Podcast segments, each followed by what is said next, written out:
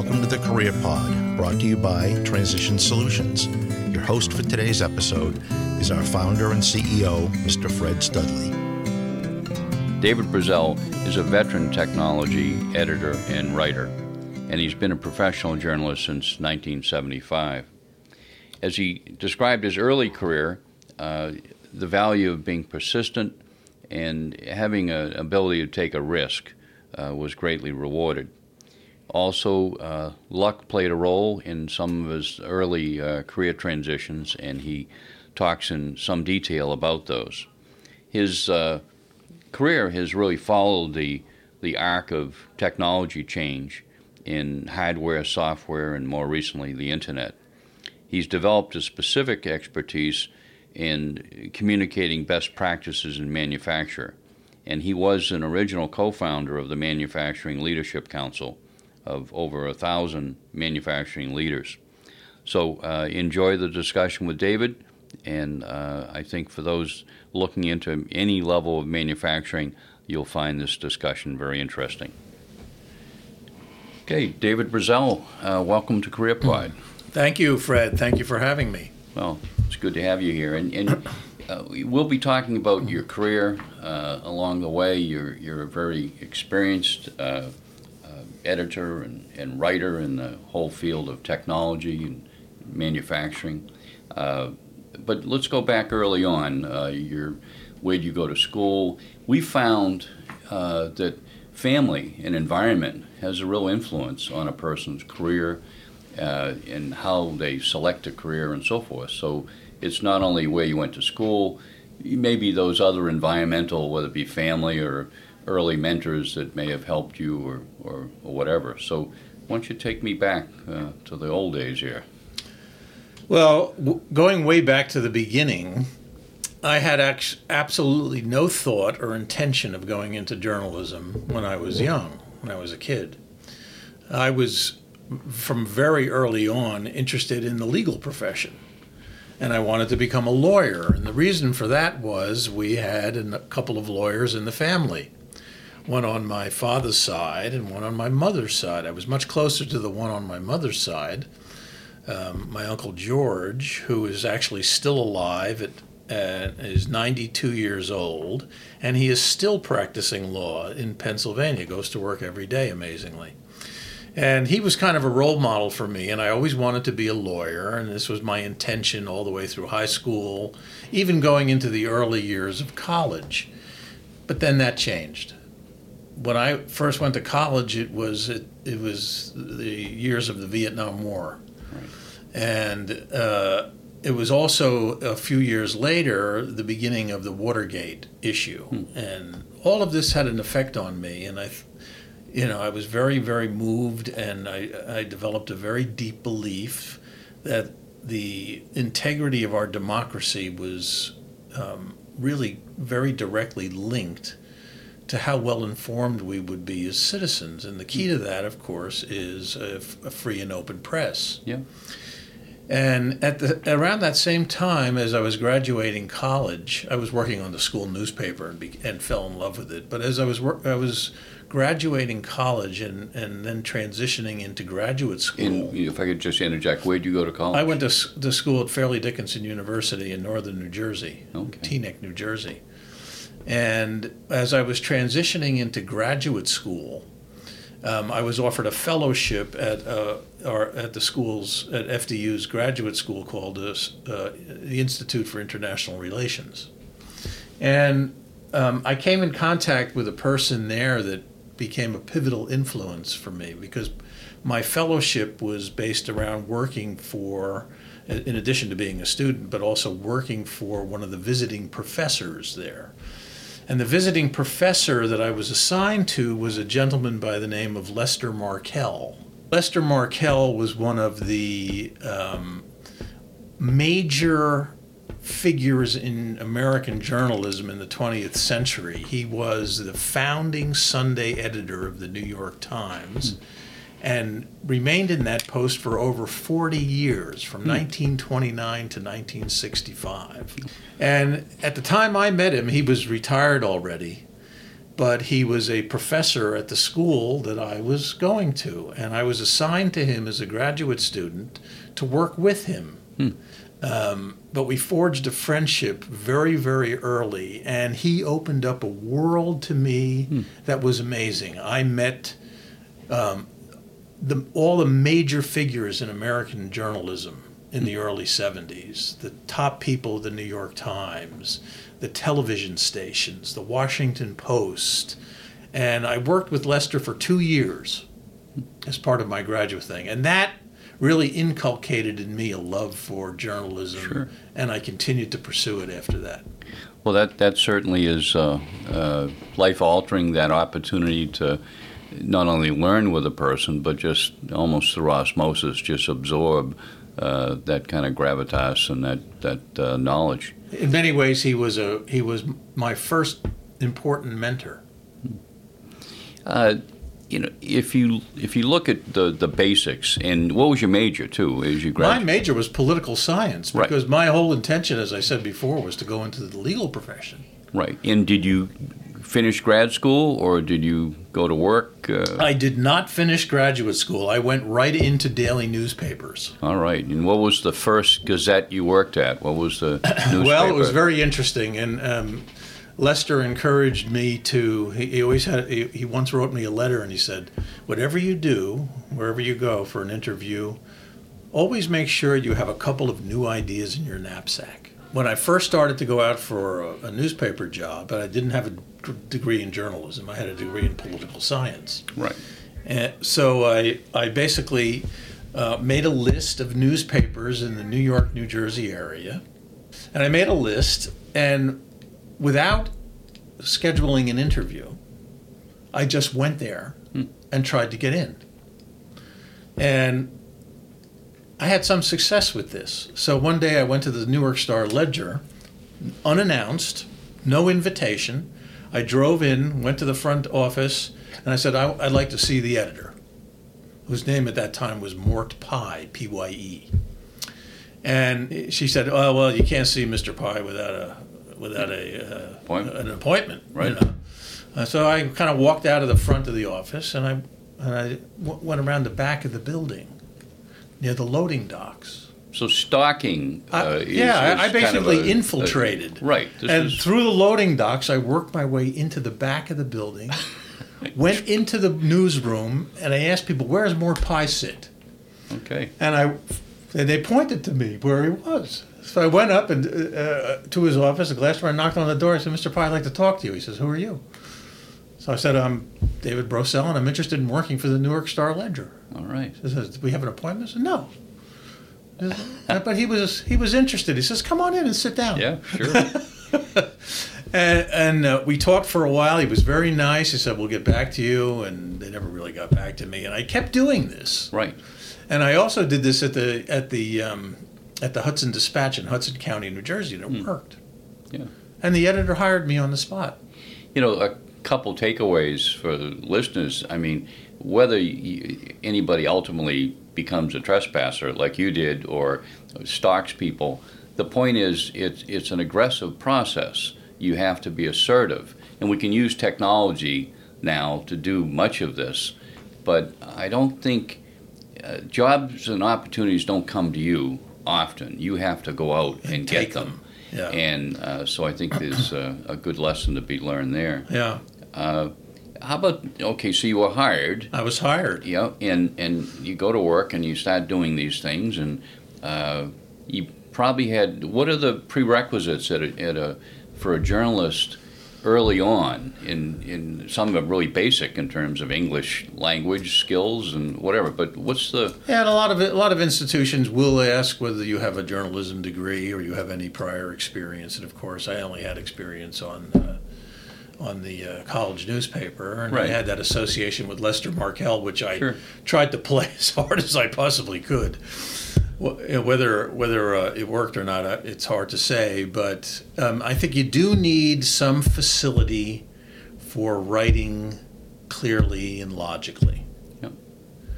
Uh, I think that's number one. Number two, you do need a certain level of curiosity.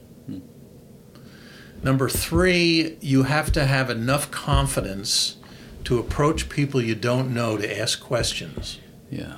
And there's always been a theory in, in journalism that shy people tend to go into journalism because it forces them to talk to other people.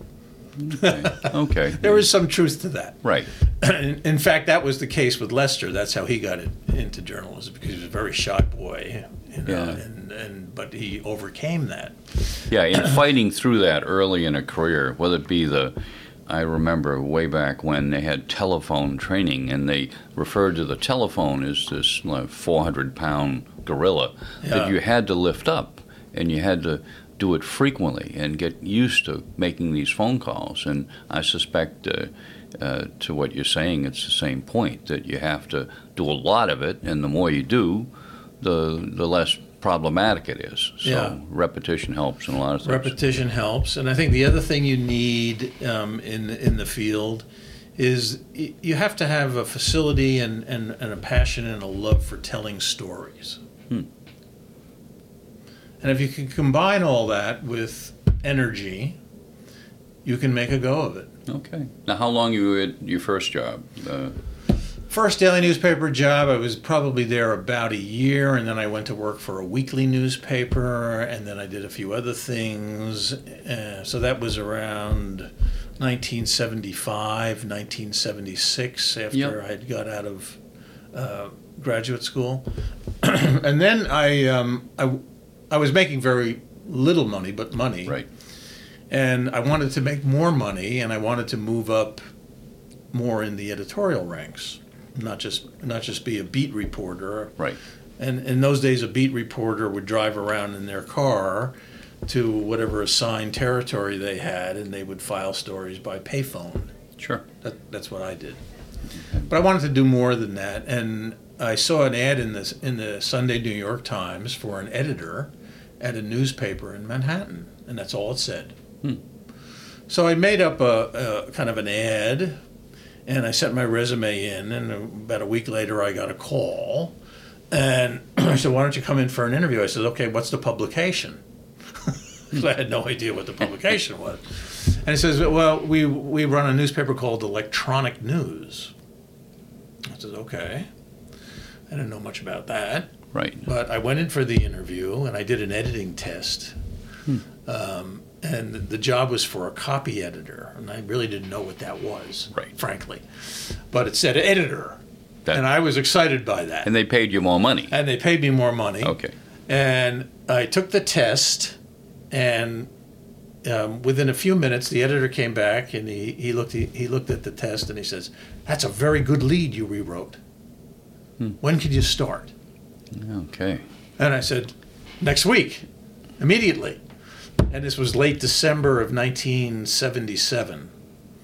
So I started January 2nd, 1978, at this newspaper I knew nothing about called Electronic News. Right. And it turned out that electronic news in those days was the foremost national newspaper for the emerging electronics and computer industries at that time. I had no idea what I was getting into. Yeah. Now, you know, uh, a little bit later we'll talk more about this, but uh, the role of luck in a career. And as it turns out, you responded to a blind ad, and it turned out to be this preeminent, uh, uh, you know, periodical that was right at tipping point when an industry was going to explode. That's right. And, you know, I, I wish I could give you great credit for your research and your foresight, but sometimes uh, good stuff happens, and, and you, you serendipity or whatever you want to explain it with. Uh, Yeah, it was Good luck. luck. You know, Yeah. and it was it was you know, at that time it was about four years before IBM introduced the personal computer. Hmm. So at that time we were writing in the in the newspaper about mainframe computers, what we called at that time mainframe computers. And we also were writing about things that were called mini computers. Some of your listeners in New England will remember companies like Digital Equipment Corporation and Data General, which were big employers here in New Yeah. England.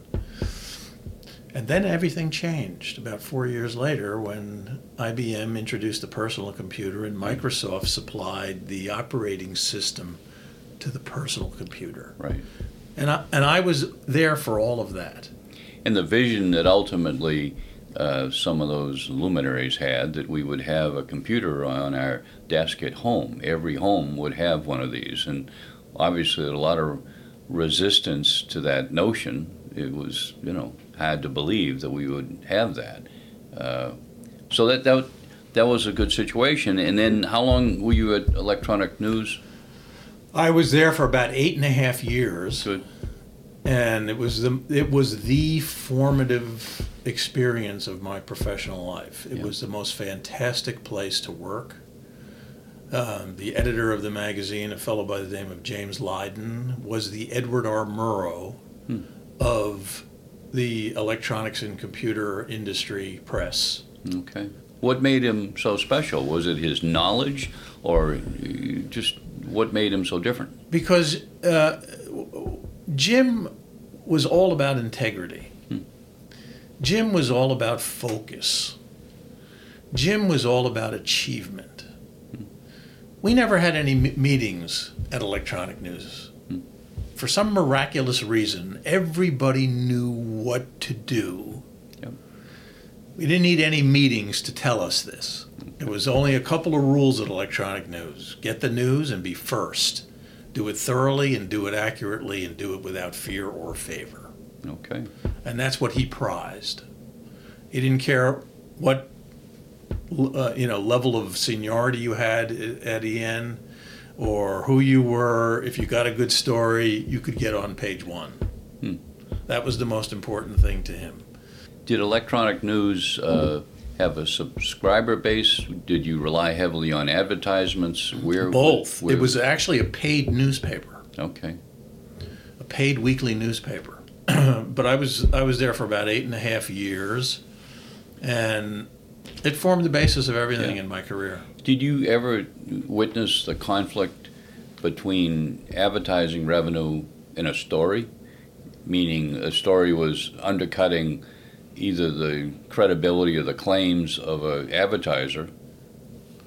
Not at Electronic News. Okay. There was a very very hard wall between advertising and uh, the editorial department. Okay. If a member of the advertising staff ever walked over to an editor Hmm. at Electronic News to try to influence them, they'd be fired. Yeah. Okay.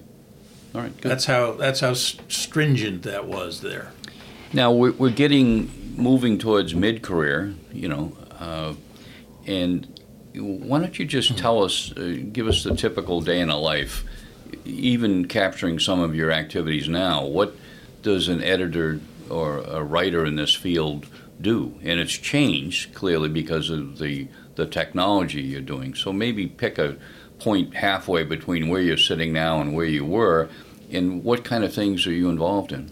Well, um, back then, and even today to some extent, although what I'm doing now has got some substantial differences to, from what I did then, you have to stay on top of the technology and the business trends. The technology is moving so quickly um, that there's always something new to learn, particularly when it comes to the kind of the three foundational pieces that, that we look at. You know, we look at certainly the hardware, where how the hardware is evolving.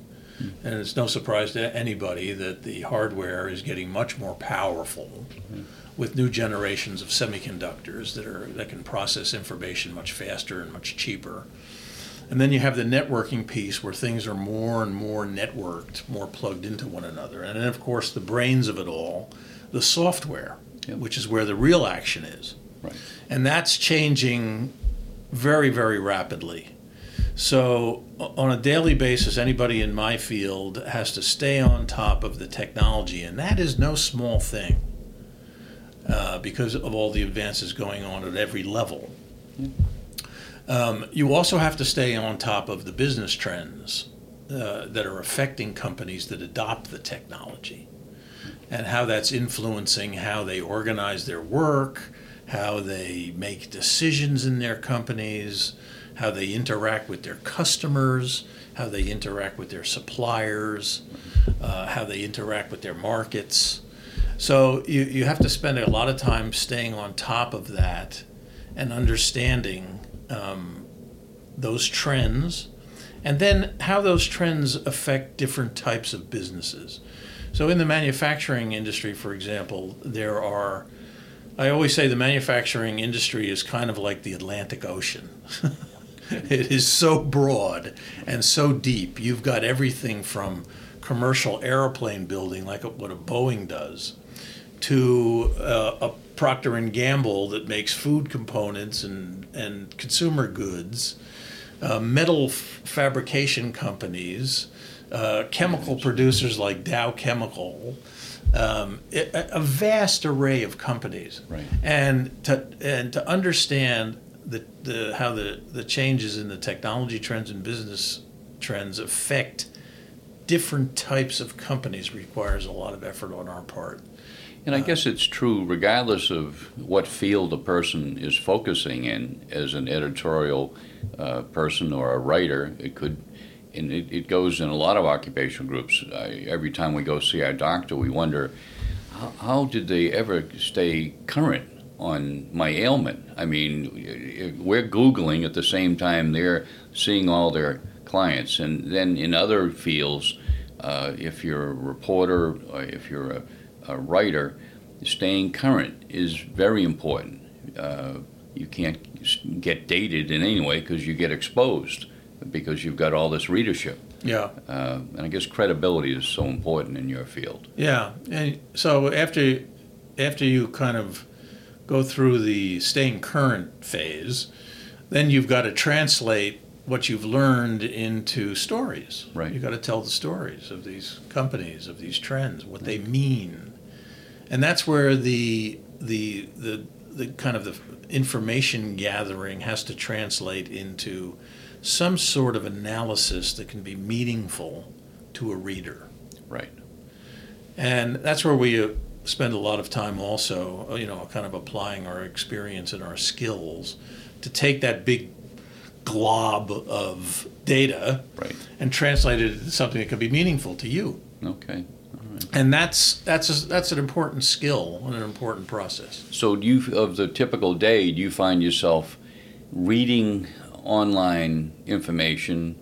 Uh, let's make a pie up here. Uh, calling contacts and, and thought leaders, if you will, uh, or just doing your own research, uh, digging or whatever. How do you? On a, it's an impossible question to answer. The average day doesn't exist, but if I push the point, what, what would the breakdown be? Yeah, there's there's multiple levels. So you, you certainly have to consume a lot of um, information that's written by other sources.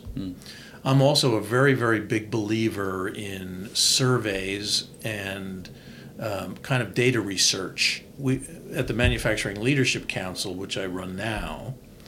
Um, we do a lot of surveys around issues that our members are interested in. So we gain a lot of knowledge about these technology and business trends through the survey research. Right. The other thing we have we, we, we do and we have to do, and anybody in this kind of a position would have to do also, and I'm a very, very big believer in, you've got to have your fingers in the market. Hmm. You've got to be in the market. You have to be, have a presence in the market. You've got to be talking to people, touching things, seeing things. You've got to be in it Right. to understand it. Yeah. So it's information gathering from multiple sources, it's research, it's actually being on the ground. Yeah, and you're talking To about do this. physical presence at a manufacturing presence. location where you see the warts and the blemishes as well as the the, the, the, heroic activities and Yeah. results. So You, you got to be going into factories. You have to be talking to executives. You've got to be going to conferences. all right, that's that's interesting. And Yeah. then what sets you apart now in your career, you have a major role in a global forum that you lead and, and just uh, briefly, uh, what kind of role is that and how Yeah. So so I spent many years on the you know leaving the electronic news time frame, and then I went Right. into IT magazine publishing, Yep. and I spent about twenty years doing that. understanding IT and the the IT function, what we used to call MIS. In the late 90s, I had the opportunity to go in and be head of a publication that focused just on manufacturing. Hmm. And I was a little nervous about that at the time. Yeah. You know, just manufacturing? You know, I said to myself, but um, I did it, and I, I, realized the Atlantic Ocean was there. Right. As I mentioned before, it was. You may think of it as a niche, but it's the damn biggest niche yeah, you've I know. ever seen. It's a superhighway. yeah. yeah. And um, one of the things I noticed right at the beginning, this was around 1998, 1999, was that manufacturing technology, the technology used on the factory floor, was converging with IT. All of a sudden, you see Microsoft on the factory floor. Why? Because the technology was changing. Hmm. And personal computing technology, later the internet technology, was starting to permeate into the factory floor. It never had existed there before. Yep. This led to later on um, for the formation of the Manufacturing Leadership Council. And you had a big role in that, I Yeah, I'm, I'm the co founder of the Manufacturing Leadership Council, which started in. Um, in kind of a, a ground uh, up way around 2006 2007 um, and how was, many individual members does it have? Well, now we've got almost a thousand members. Okay. Um, at, at, the council, um, but in those early days, um, it was it was kind of just an informal meeting, and then the members kind of came to us and said, you know, we we not. We need more than just one meeting a year. Sure. We need to kind of do this on an ongoing basis what could you do? And it kind of led to the th- thought of, well, maybe we should try to institutionalize this whole idea. Right. We had no idea what we were doing. and so we started to put together this thing called the Manufacturing Leadership Council. And we came up with some programs and then we started hiring uh, and we started putting together membership packages, have somebody become a member. I had no idea how to price it uh, and we just kind of yeah. tested it. sure, people did it, and we started hiring salespeople to sell it, and marketing people to market it, and it started to grow and grow and grow. And ten years later, we're celebrating our tenth anniversary this year. Ten years later, we have a thousand members, hmm.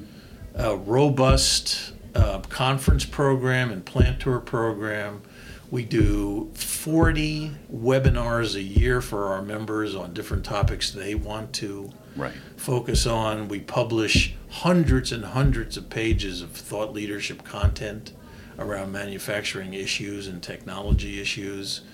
And we have a senior level um, manufacturing executive group that I would say is second to none in any in the industry. Well, that's great. Yeah. And you have an affiliation with, with Frost and Sullivan? Frost and Sullivan acquired us five and a half years ago from a New York company where we were founded called okay.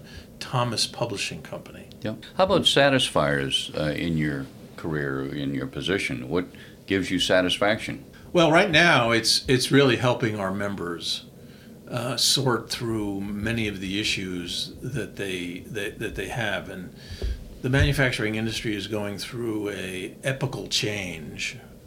Uh, you might think of it as a generational change or historic change, which we call manufacturing 4.0. It's it's kind of the the digital revolution that we're all experiencing also in our personal lives, sure. which the manufacturing industry is starting to experience in its entirety. Personally, I still get a great deal of satisfaction when I find out something new a new idea, a new angle on an older idea, some insight hmm. out of everything that's going on that I can then, you know, um, provide to the, the members Good. that can help them.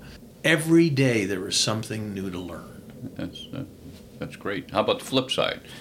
Uh, what gives you dissatisfaction, frustration, There's never enough resources. Okay. You know, we, we never have enough ears on the ground or feet on the street. Um, after 10 years, um, the council has been growing nicely. We're at a thousand members. Uh, that's individual members. Um, but um, there's a lot more that we could do with more gasoline in the tank, so to speak. Uh, when you think about it, you know the, the manufacturing industry in the United States is um, somewhere around 260,000 companies Hmm. in the U.S. That's amazing. and and uh, generates uh, around 13 billion dollars in GDP, and employs around 12 million people. Right. Um, we're just scratching the surface of what we could be. Now, on that point, uh, in our preparation discussion, you mentioned the the survey having to do with how valuable manufacturing is, and then the participants flipped and talked about their their children. Could you talk briefly about that? Yeah, I mean, um, the manufacturing industry faces many challenges. Not only this transition to manufacturing 4.0, but it's challenges that go back many, many years, in some cases even decades. And one of the challenges is the the image of the industry within the general public.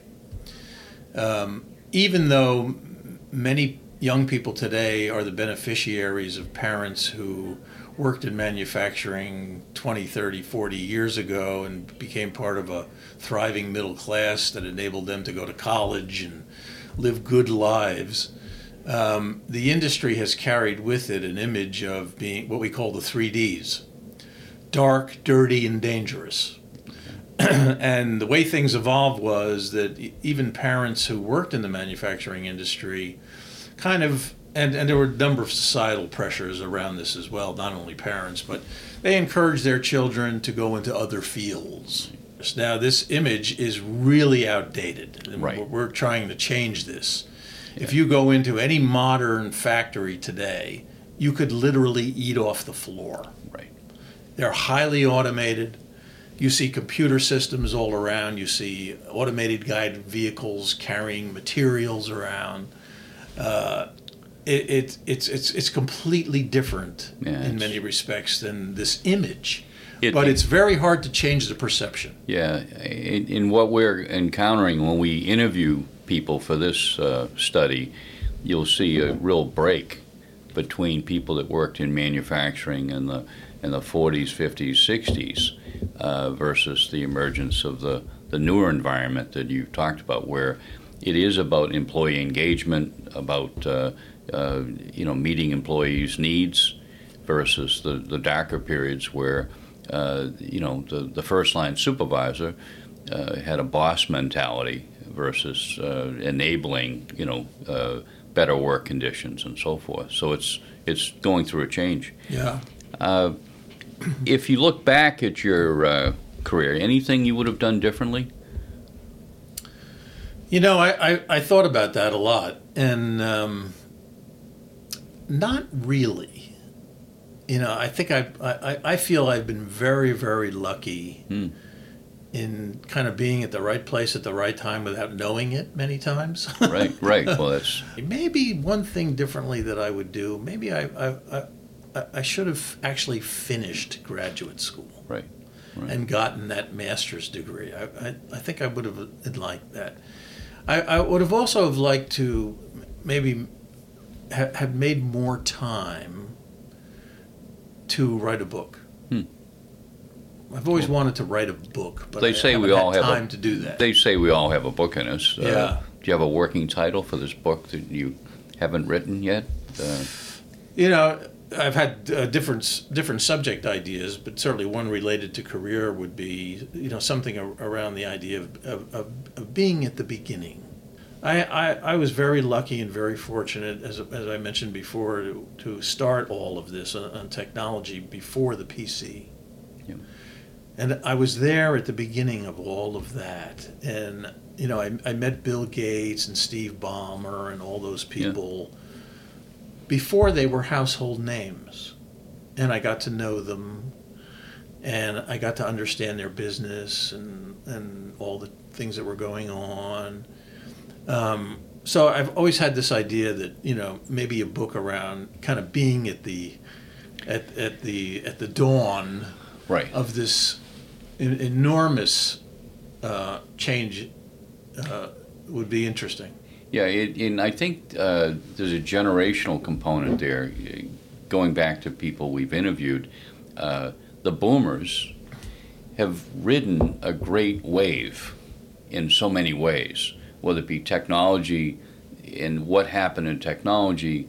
We interviewed a, a person in the jewelry industry, and it's, it's not high tech, but jewelry was a hot commodity that the boomers were seeking, and they kept buying jewelry, and now it's at sunset because uh, new generations don't find it that important. Uh, they'll buy baubles, and that's fine, but it's not uh, the explosive industry that fueled a person's career.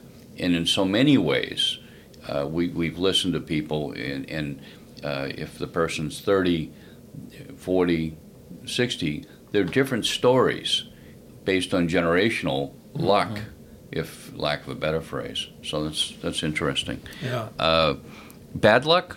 Uh, I've had a couple of experiences in being in companies that were that lost their way, that had real leadership challenges, um, and went away. Yeah. A lot of times, uh, That, that that that you know that puts you through some difficult times. Yeah. and for there'll, there'll always be a churn now. I think companies are merging, they're acquiring others, they're doing all kinds of things.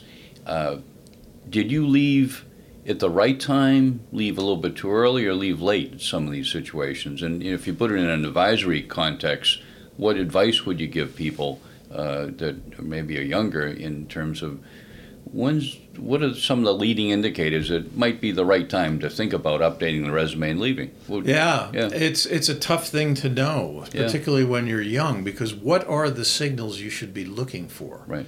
Is it financial performance? That's certainly a key one. Um, is it innovation? Is your company really innovating in its market? Can you tell? Um, if if you can tell and they're not, that's a that's a signal to you. Yeah.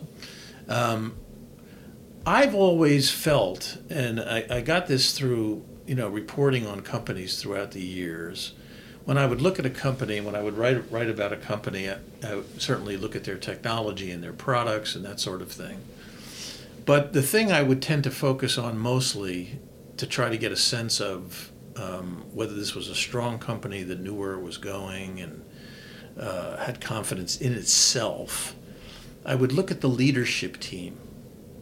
Is the leadership bench strong? Hmm. Do you have confidence in your leaders? And as I look back on some of the companies I worked for, and certainly some of the ones that got into trouble, and I go through that analysis, uh, I I come to the conclusion in, in a number of the cases that you know there was a signal there that the leadership was not strong, that there were problems on the bench, Hmm. and if I had understood that better, perhaps I would have gotten out earlier Right. because I really think that's the key in a lot of these in, in a lot of companies. Sometimes the product can be absolutely fantastic. But the leadership is flawed.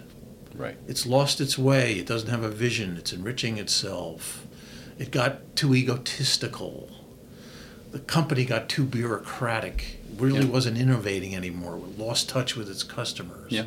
And you also have to look at, I think, too, what fulfills you as an individual. If the learning is stopped, if the adrenaline isn't pumping, Right. that's a signal to you that something's not right. Yeah, the, the countervailing force is our tendency to, you know, stay at rest because we don't like to look for jobs. We don't like to network. We don't like to, we don't like change. Many of us don't like change. So we wait, we wait, and we hope things are going to get better, even though all the red flags that you just went through uh, are blowing pretty strong. So uh, the kind of uh, initiative, the kind of assertiveness you showed early in your career, kind of has to be, uh, you know, front of mind a lot as you you manage your career. In the old days, we had mentors, that would actively guide us. And even if we have them now, they can't control our career any longer. So we have to kind of take uh, that role. Yeah, it's a difficult situation because the risk equation changes over time. When you're young and you're just starting out, you have low risk. Right. Right. When you get older and you have a family, a home, a mortgage, yeah. etc., sure. risk equation is very different. It goes way up. Yeah. Uh, now, I think on a 10 point scale, I think I know where you're going to end up. Uh, and if you had to rank your career, uh, where are you on 10 being high and 1 being low? I'm probably at a, the way I feel about it. I, I, I feel like I'm at a 12. Okay, all right. You know, I, I mean, I, I love what I do. Yep. Um, I'm, I, I, I don't, I don't think of what I do as a job. Yeah. You know, so I, I work every day. Yep. Doing something. Right. You know, it's not a nine to five thing with me. Yeah. You know, which some people don't really understand. No, Um, but your curiosity drives you to the computer or to make the phone call at nine o'clock to a different time zone uh, because uh, you're really locked in. Yeah, and it's kind of more of an owner mentality. You know, Yep. I always go back to this story someone told me once that, you know, there's a shopkeeper and um, and the shopkeeper has an employee, and and uh, at five o'clock the employee will turn the sign around to close on the door, Right. and five o two somebody knocks on the door, they won't answer it, Yeah. yeah, but the owner will answer it, Right. And that, that's that's an important consideration. and that's that that shows the difference. So, whether it be job related or family related, uh, person based or experiential, what what story comes to mind that uh, you'd like to offer? And it can be done at all. So, Um, well, uh, lots of stories. Um, I think most of them come down to um, people. Um, I think that's the center of everything uh, for me. Um, and I'm talking about someone who has f- spent 40 years writing about technology right. right? But to me, it's it's all about the, people. So I think one of the real highlights of of what, what I my career was when uh, I think it was around 1991, and at that time I was editor in chief of a publication called Datamation. In 1991, I had the opportunity. Uh, to interview a, a person by the name of J. Presper Eckert. Does that name ring No, it doesn't ring a bell. J. Presper Eckert was the co-inventor of the first computer called the ENIAC. It was developed during World War II to calculate um, uh, cannon trajectories, Hmm. artillery trajectories. Right. And he developed this computer um, with a colleague called John Mauchly at the University of Pennsylvania uh, in the in the 40s. And they really didn't finish this thing until the, the war was over. But it, the ENIAC was the first computer, first digital computer. And it came around around 1947, 1948. Um, the follow on computer called UNIVAC, which you may have some memory of, was installed at the Census Bureau in 1951. So 40 years later, I had the opportunity to interview him and spend a day with him at the uh, University of Pennsylvania. Uh, and I'll never forget it. And it, we talked about lots of things. Um, and, but his message to me was you know, computing and technology was moving very fast. It was changing a lot of things. And he was worried about the effect of all of this on the individual. Was it going to impact the individual, individuality, Right. in a negative way? And that stayed with me for years and years and years. And so I've always looked at it after that. Um, when, uh, when, when thinking about technology, when writing about technology, what effect does this have on the individual? Yeah, that, that's that's critical. Uh, Yeah. we, we you see it even socially, not even in the workplace. when you go to your favorite restaurant and you look over at the family of five, and they're all on their smartphones and they're not talking to each other unless they're texting each other, but uh, and that has an impact on uh, relationships.